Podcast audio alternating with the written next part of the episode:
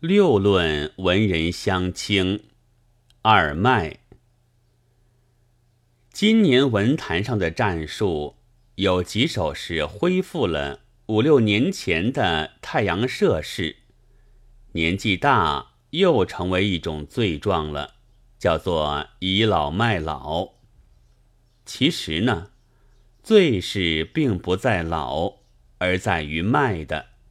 假使他在插麻将、念弥陀，一字不写，就绝不会惹青年作家的口诛笔伐。如果这推测并不错，文坛上可又要添各样的罪人了。因为现在的作家有几位总不免在他的作品之外附送一点特产的赠品。有的卖赋说卖稿的文人的作品都是要不得的；有的指出了他的诗思不过在太太的脸姿中；就有帮闲的来说，这人是因为得不到这样的太太，恰如狐狸的吃不到葡萄，所以只好说葡萄酸；有的卖穷或卖病。说他的作品是挨饿三天，吐血十口，这才做出来的，所以与众不同。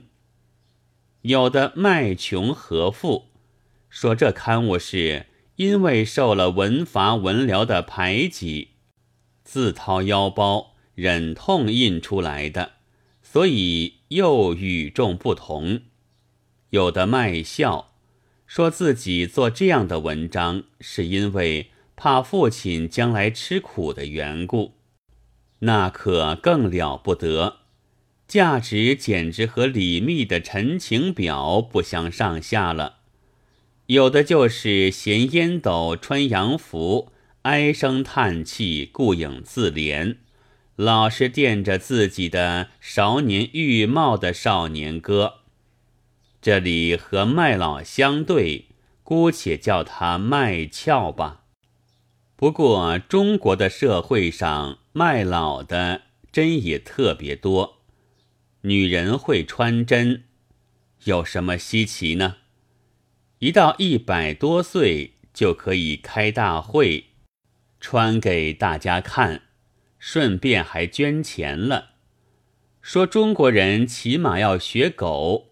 倘是小学生的作文，是会遭老师的板子的；但大了几十年，新闻上就大登特登，还用方体字标题道：“勃然一老立故都，吴志辉妙语天下，劝人解囊赈灾的文章并不少见，而文中自述年纪曰。”余年九十六岁矣者，却只有马相伯先生，但普通都不谓之卖，另有极好的称呼，叫做有价值。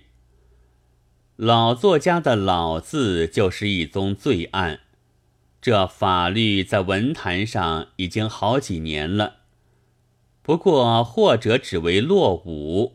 或者说是把持，总没有指出明白的坏处。这回才由上海的青年作家揭发了要点，是在卖他的老，那就不足虑了，很容易扫荡。中国各业多老牌子，文坛却并不然。创作了几年。就或者做官，或者改业，或者教书，或者卷逃，或者经商，或者造反，或者送命，不见了。老在那里的原已寥寥无几，真有些像齐英会里的一百多岁的老太婆，居然会活到现在。连民之父母也觉得稀奇古怪，而且他还会穿针，就尤其稀奇古怪，在街头巷尾弄得闹嚷嚷。然而压了这其实是为了奉旨经表的缘故。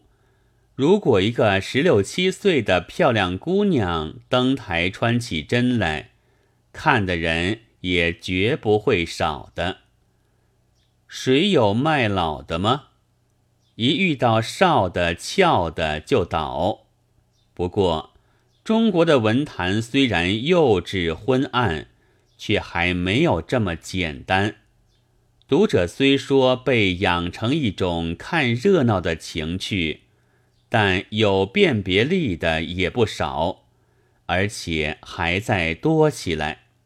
所以专门卖老是不行的，因为文坛究竟不是养老堂；又所以专门卖俏也不行的，因为文坛究竟也不是妓院。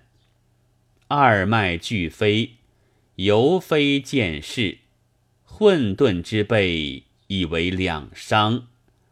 九月十二日。